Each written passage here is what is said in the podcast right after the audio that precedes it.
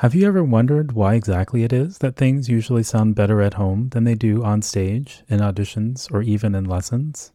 It's easy to chalk it up to nerves or assume that you just have to practice more or get more performance experience. And sure, those things certainly are part of the puzzle, but a lot of times that's not really the true root cause. If you've been confused by the inconsistency of your performances, I put together a free four minute quiz called the Mental Skills Audit which will help you pinpoint your mental strengths and weaknesses and figure out what exactly to adjust and tweak in your preparation for more consistently optimal performances.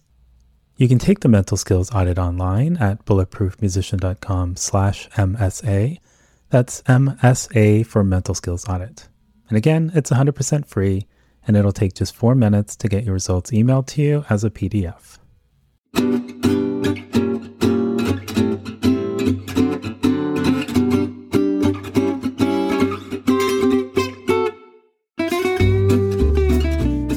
This is Noa Kageyama, and you're listening to the Bulletproof Musician Podcast.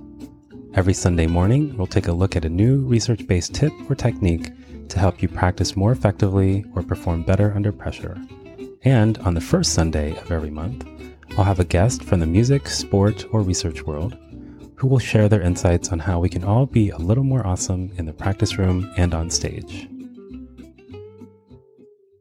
It's been many months now since musicians and audiences have been able to come together for live music. But as restrictions begin to lift in many parts of the country, and as friends begin to gather, diners return to restaurants, and sports fans begin attending live games once again, hopefully live music events won't be too far behind. Which made me think of Met Opera Orchestra timpanist Jason Haaheim's post about the physical and mental aspects of his experience returning to performing after nine months away which then made me think of a story I once heard about a well known musician who was one of those rare folks who never had, or at least never admitted to, any issues with nerves, except for the time they returned to the stage after a long break from performing. Which then made me wonder if a lot of folks might find their pre concert routines and backstage rituals feeling a little rusty or unfamiliar for the first few performances which made me think that maybe this could be a good time to take a closer look at one particular tool that is often used to help manage nerves and boost confidence on the day of a performance. And what tool might that be? Well, the good old backstage pre concert self pep talk. That thing you do when you sit yourself down and tell yourself that you can do this, that you've done this dozens or hundreds or thousands of times before, and that you're totally prepared and totally got this. Of course, sometimes, no matter how many times you repeat those kinds of words to yourself, they just don't seem to sink in. So, could there be a better way to do this, perhaps? Well, a team of European researchers recruited 78 college students to participate in an imagery study. Participants were randomly assigned to one of three groups a first person imagery group, a third person imagery group, and a verbal group. Then everyone was asked to take an assessment, which was designed to gauge their mood at that very specific point in time. It's a pretty short and simple assessment where you're presented with a list of 10 positive mood words, like strong or enthusiastic. And then you're asked to rate how much of that you feel at the present moment on a five point scale from very slightly to very much. The two imagery groups were then given a tiny bit of training on how to do imagery from either a first person or third person view. The first person group was asked to imagine cutting a lemon with the following instructions Imagine it happening to yourself, as if you are there and you are actively involved in the situation and seeing what is happening through your own eyes. The third person group, on the other hand, was instead asked to Imagine it as if you were observing yourself taking part in the situation, as if you were watching a film of yourself. After trying this out with the imaginary lemon, they were given a few more examples to practice with before it was time for the study to begin.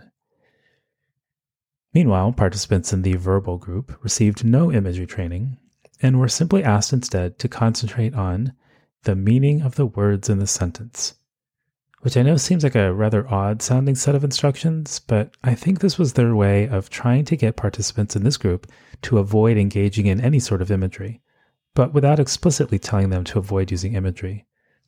Because as soon as you tell someone not to use imagery, of course that's going to be the most natural thing that pops into their head. So, once everyone was clear on what their instructions were, they were presented with an audio recording of a hundred descriptions of various positive scenarios. Like, you switch on the radio in your kitchen to a popular music channel. The songs make you feel lively and you want to dance around. Or, it's your birthday and your partner reaches over to you with a present. You open it and feel incredibly happy. Again, the imagery groups imagined seeing these scenarios in their minds, while the verbal group just thought about the words and the description of the scenario without actually visualizing it. After they were finished listening to these scenarios, they took the mood assessment once again to see if anything had changed. And was there any change? Well, as you've probably already guessed, there was no change in mood for participants in the verbal group. On the other hand, Participants in the imagery groups did experience a positive boost in their mood. And was one type of imagery more effective for shifting moods than the other? Well, in this particular study, the type of imagery used didn't seem to have any effect on the participants' changes in mood. But some previous studies have found internal or first person type of imagery to be more conducive to more positive mood. So if the first person perspective feels comfortable to you, it might be better to go that route just in case. So, what are the main takeaways here? Well, before we get to that, it's important to note that the participants were all first year psychology students, and on average, about 19 years old, and nearly all were women as well. And this particular study was oriented around cultivating positive mood rather than the kind of excitement or confidence that one would want to cultivate backstage before a performance. All this to say, it's not clear how generalizable the results are to everyone or to performance settings specifically, but it does seem like something that might still be worth a try.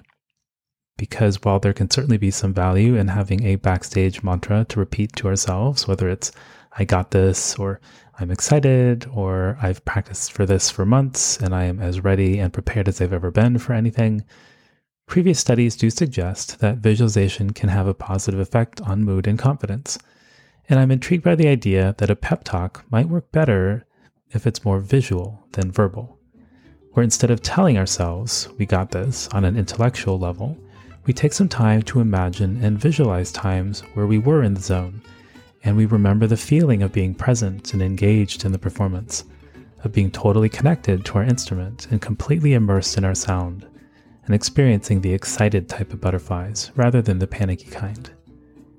We've all heard the saying that a picture is worth a thousand words, so maybe the same is true when it comes to shifting our mood and mental state into a more optimal place as well. You can find links to this week's study and other resources at bulletproofmusician.com/blog. And if you found the episode helpful, please share it with a friend or practice buddy who you think might also enjoy experimenting with this during the coming week.